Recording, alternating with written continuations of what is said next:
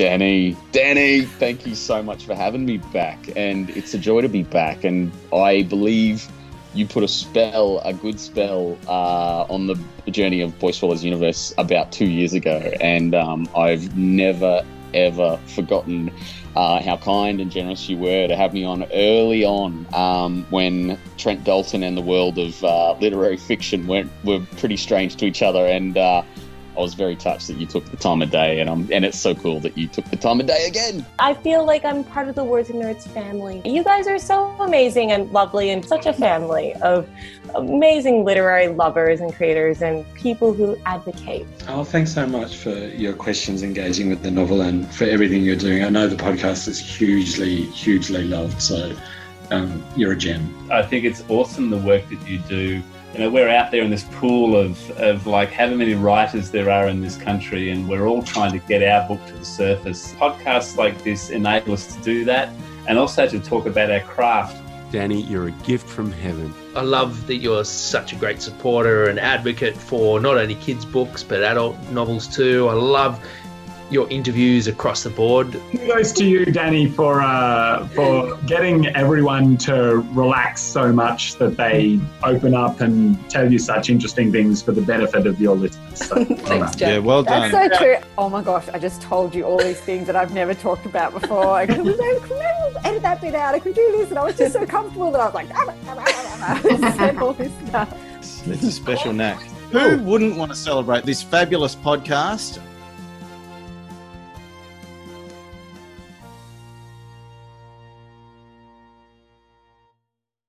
Thank you for listening to the Words and Nerds podcast. On this podcast, we chat about books, the writing process, and how literature has the power to change the world. I'm your host, Danny V, and today I welcome Sarah McDuling from Booktopia, category manager, kids and YA. I have been on the Booktopian podcast twice before, and a third one coming up. I must be a glutton for punishment for that book fight. So now it's your turn, Sarah. Welcome.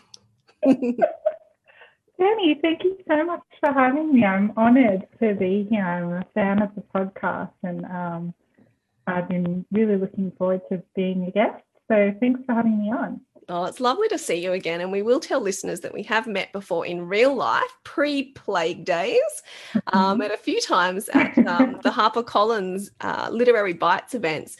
So I am going to uh, dig up our old photos and I'm going to have a look at them and put Yeah. them on social, Sarah. So we'll compare them.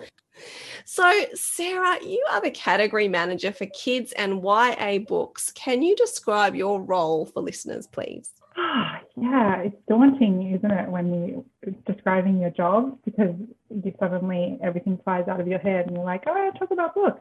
Um, so being the category manager basically means being in charge of uh, like merchandising on the site for all the kids' books and the buying of the kids' books.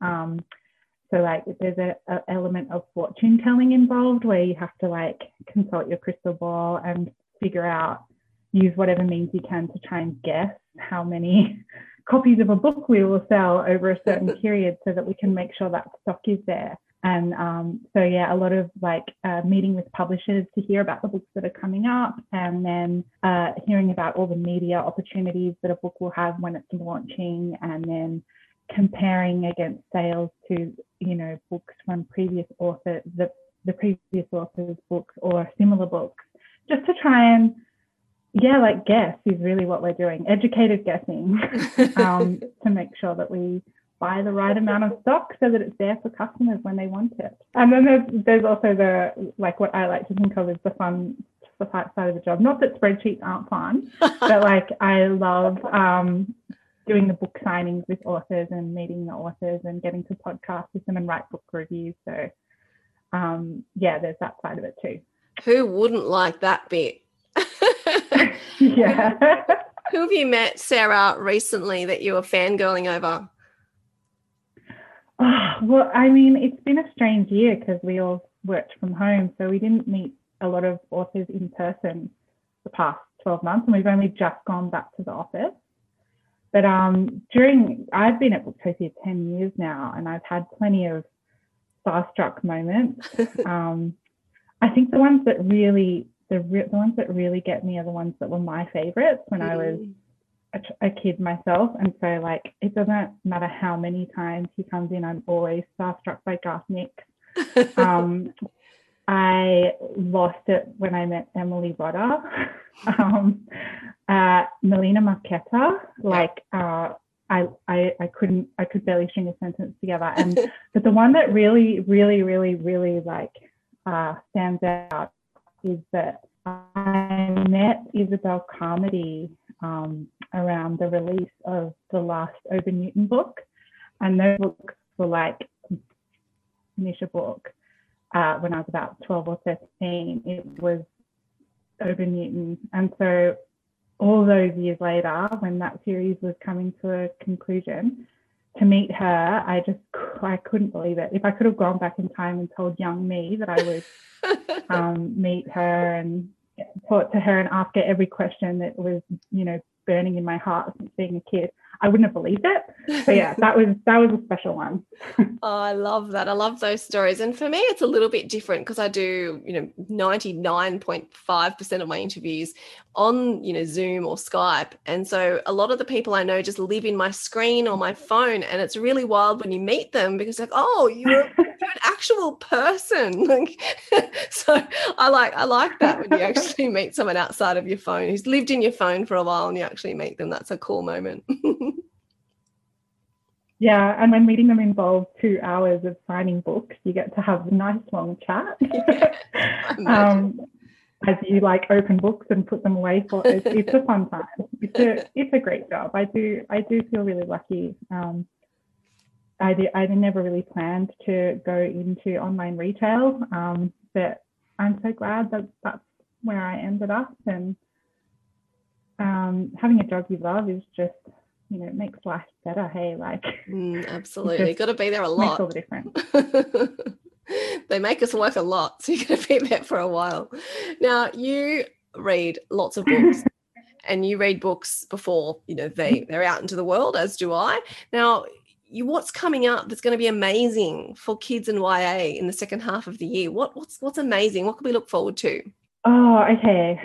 So I'm gonna I'm gonna come up with a few things just because kids, you know, there's so many age groups and um and there's so much coming, it's hard to choose. And there's there's like I find it really different to talk about like the maybe the smaller books that are coming that you're really looking forward to. Uh, and you know that they may not sell like a gazillion copies and a lot of people might not know about them. Tell like, us about the little tiny ones we might miss. Uh, okay.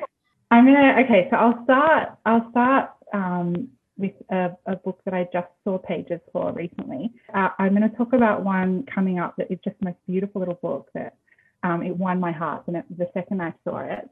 And it's called Daisy and Bear and the Very Ordinary Day. It's by Haley Hackenberg. The cutest book. Uh, the illustrations are just absolutely gorgeous. And it just tells this like story of two little kids, Daisy and Bear, and they're just they're playing, and every page shows you um, them playing, like in in an ordinary room, like playing make believe as you see kids do, and then the opposite page shows the way that they see it in their heads. So it shows you um, how their game appears to them in their imagination, and it's just that. gorgeous. Um, that sounds amazing. And it's one of those ones where you get to the last page and you just can't help being like, oh. That's a really, it's a really beautiful one. And it's one of those ones that, you know, it, it, you might miss it. So keep an, keep an eye out for that one. We won't now. And then I hope, well, I hope not. Everyone should, everyone should get that book. It was so cute. And I've got a niece called Daisy. So like, it's Aww. perfect. I'm going to be definitely getting her a copy of that. And and then we'll talk about some big ones that I mean, I think a lot of people know these are coming, but um, they're gonna, they're definitely gonna make a splash. Um, when Welcome to Your, Your Period came out, um, we knew that it would be big because uh, just because Yumi Stynes and Dr. Melissa Kang, uh, like they did a lot of publicity before this book came out, and you could just see like what great personalities they are and how well they bounce off each other and how passionate they are about um, about their book. And if there's one, like, if there's one trend I've seen um, definitely it's already underway, but it's definitely going to go full swing this year. It's books to teach young kids about consent. Mm-hmm. Um, uh, and you know, it, I, and it's it's such an important topic. Like there are already great books available, but not enough. I don't think it's really. It, there's not like a, there's a few like tried and tested ones that you can recommend to people, but we need more. And this one's going to be amazing, especially with those two like phenomenal powerhouse women out there, like talking about it and being amazing about it. And so I think that's going to be a big one uh, this year. Definitely pick it will be picked up by schools for Mm. sure. Um, and so that's something for the in the non non kids nonfiction space. Mm, sounds amazing. What was that one called again? That is called Welcome to Consent Okay, cool. by Yu- Yumi Stynes and Dr. Melissa Kang. You, uh, so Yumi Stynes, we know from being a, a personality. Um, Dr. Melissa Kang, less known name, but she's actually the Dolly Doctor. Oh, Um, okay. So, so Yumi Stynes and the Dolly Doctor wrote, wrote "Welcome to Your Period" two years ago, and it just went bananas. Like we couldn't keep it in stock fast Wow. enough. Every school in my area was just buying it. They very kindly came in to sign some copies, and those copies were gone. I think a day after they signed them. Wow. And so when I heard they were doing another book, I was excited. And when I heard the topic of that book, I was excited Mm. because we, we really need more books. That's Um, fantastic. And didn't we all grow up with Dolly Doctor? Yeah. Who else would you trust more to help your kids learn about um, about consent than Dolly the Dolly Doctor. Doctor? Yeah, that that one's going to be huge. Uh, it's coming from Hardie Grant in a month or two, and then uh, then I thought I'd talk about a YA one. yeah, yeah. Um, so from uh, Penguin Random House, we've got The Prison Healer by Lynette Noni. So this she has had this long running series that I think it's in that like little that sweet spot right between middle grade and YA where it's like I think the series starts out sort of quite middle grade-ish or young YA and then it's like the reader grows along with it a little bit. And uh, that came out through Pantera Press and it was a real kind of sleeper hit. So like came out and then by about book two or three, suddenly the sales are like creeping up and creeping up and creeping up. And we were like, what's who's Lynette Noni and what's this Medoran Chronicles series? And then um and it's a it's a fantasy series about a girl who slips into another world and goes to like a magical school and um, it's that kind of a story. But yeah, they just grew and grew in popularity with each book. And then um, by the time that series ended, she, I think the year the last book came out was the same year she won the ABIA Award. Um, so she's just, just been this star on the rise, Lynette Noni, Australian author, huge fan base, uh, big support from her fans. And this is her first book with Penguin. So she's moved to a new publisher and she's starting this new fantasy series. And it just feels like this is the book that's going to make her go international. Like, I feel like this book just has so much potential. All the ingredients are there for it to really, really hit as a YA hit. And um, I think it's going to be a trilogy, but you know how these things turn out in young adult. Often the trilogies spin out into quartets, and then there's five books. And so this one's really, it's it's a very much a, a fantasy adventure with a bit of romance. Um, there's a really heroic female main character, um, and I couldn't put this down. Like I just smashed through it. It was it's really fast paced, really adventurous, really fun, and uh, like I think probably if you if you haven't heard of Lynette Noni before, she's pretty soon going to be a household name. Wow, I love that. And just on that, I mean, you read a lot of kids' YA middle grade Mhm. books. What is the ingredients of an amazing book? Just choose one of them, like whether it's middle grade or kids or picture books or whatever. Like you just mentioned, then it's adventure, a heroic female character, a bit of romance. Is that is that the ingredients of a makes a really great kids book, or is there other things as well? It's such an interesting question because on a lot of levels, I think what makes a good kids book is what makes a good any book, right? Like, um, Yeah. Totally. You need to have you you've got to have the basic ingredients it's like when you're cooking. You've got your you, you your basic ingredients are a really strong plot and well realized characters. Um, but I think really if you're trying to differentiate what what to bring to the table for a kid's book versus a, a book for adults is that I think the best kids books really inspire and they really, you know, regardless of what they're about, it might be, you know, it might be a funny graphic novel or it might be a fantasy adventure or it might be like a, a thoughtful contemporary fiction novel for middle grade readers. Regardless what it is, it's got to inspire kids. I think when kids come to books, they don't want to be condescended to.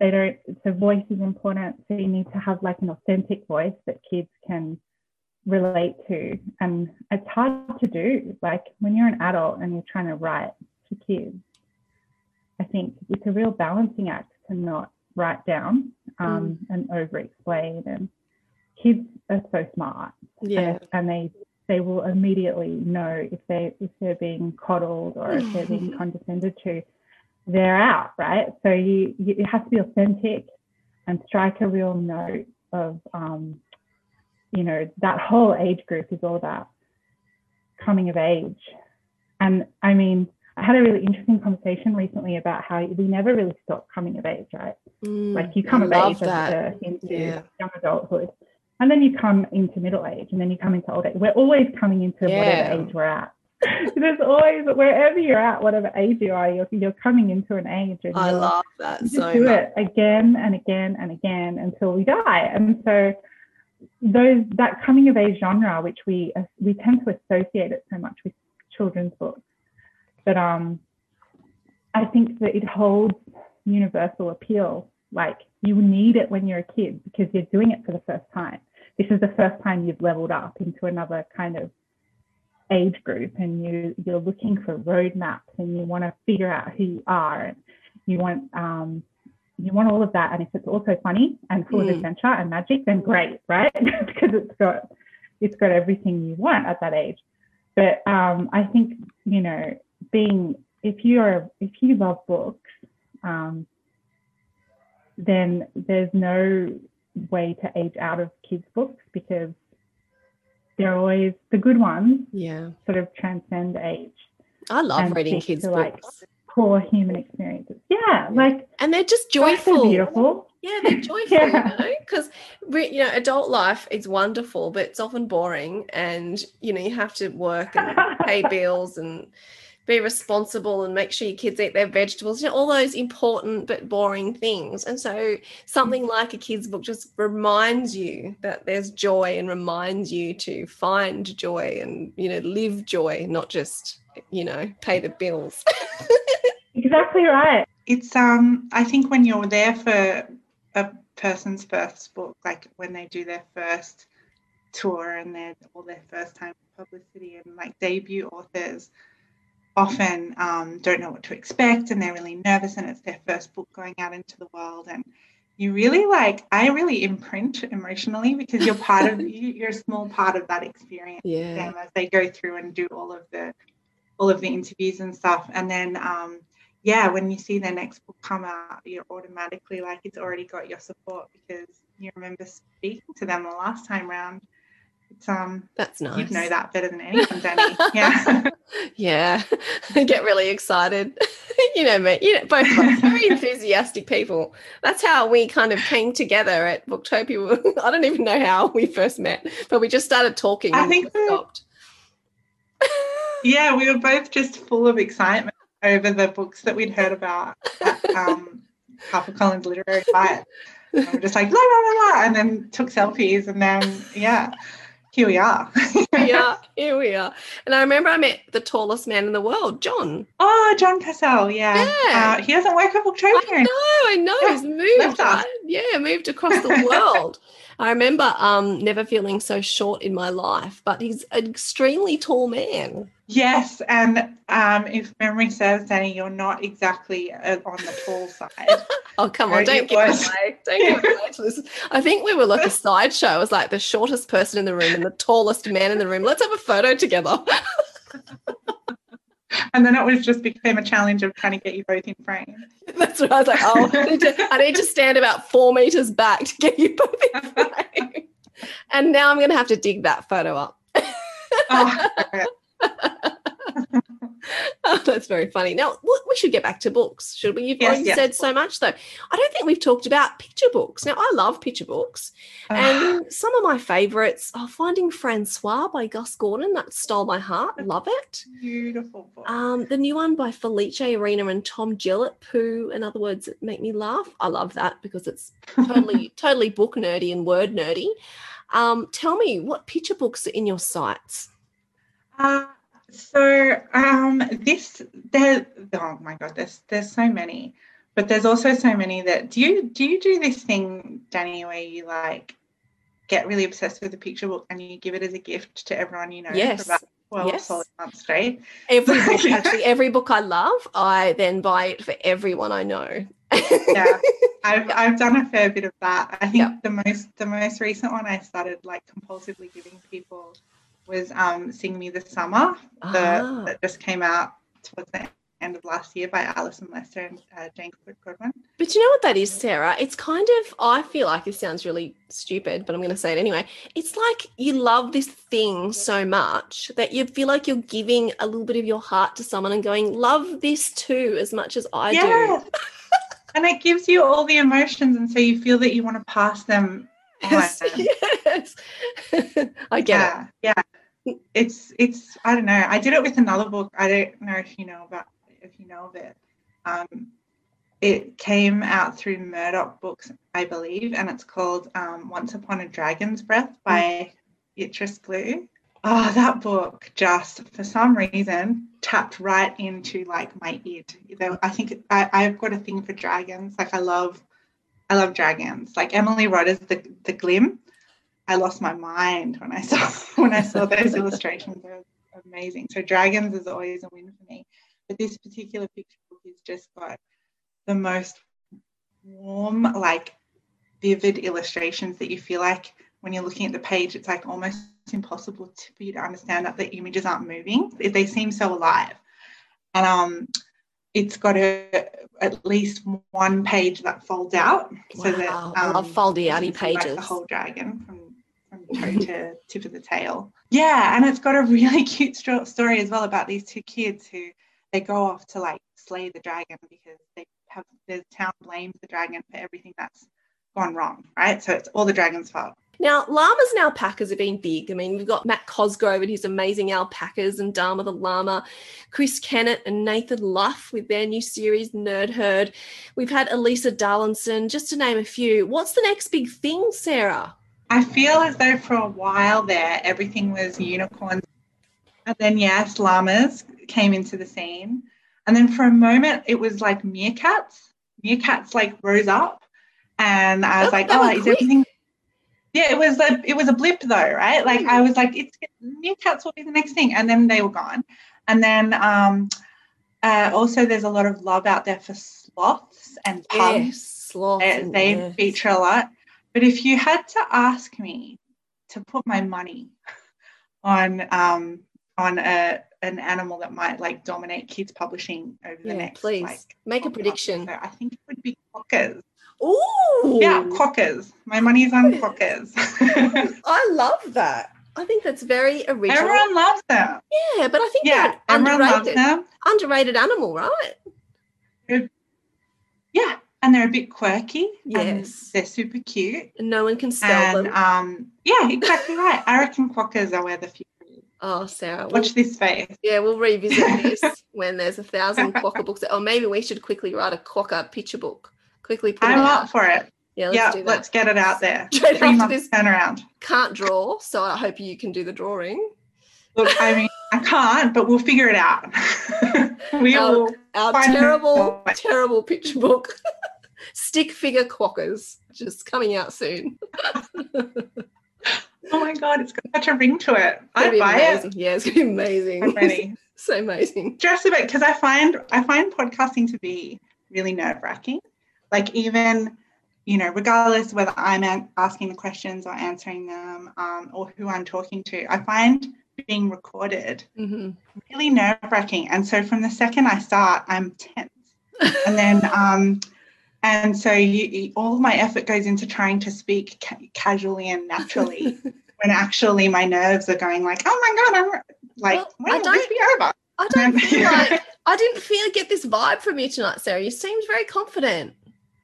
oh well i mean it's all a lie right and so, and so like You know what's so carefully facade you know what's so funny as well because you know i didn't meet Yeah. anyone in 2020 as you're probably the same and just you Yeah. got used to zooming people all the time now that i'm starting to go out again into the world and meeting people i've never met before i just i feel so paranoid because i feel like i think i'm going to be just this crushing disappointment to everyone who meets me because on the podcast I edit myself. all my all my photos on Instagram are obviously curated and filtered. And I feel like Mm. when I go out into the real world, I'm just going to be a crushing disappointment to everyone. So I just want to apologize in advance.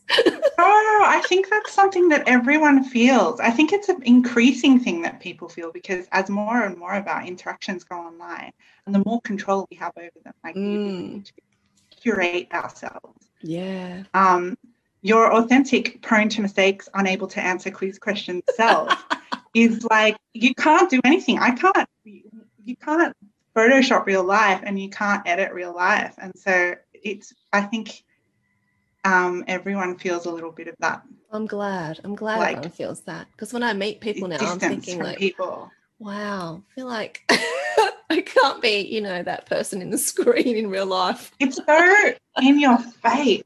Yeah. Yeah, IRL. It's like a whole different. It's it's very different, and you know, a lot of people have spent have the had the majority of their interactions be online, more so than ever the past year. So I think you're certainly not alone there. And I feel it a lot. Well, that's good. And, like I don't get to edit the Booktopia podcast. That's done by someone else. So I'm not in control of what stays in and what comes out. So we're good. We've met. We, we don't have any expectations of one another. We're good. Yeah, yeah. We met each other and we were both decided to not expect anything. As always, it's such a pleasure to chat to you, and I can't wait to see you again in real life. Thank you for your insights for all these wonderful books that are coming out later this year. I'm so excited. I'm going to read and buy all of them, and we will catch up again. But thank you. It was so fun talking to you. We should do it again at the end of the year for 2022 books. That would be a pleasure.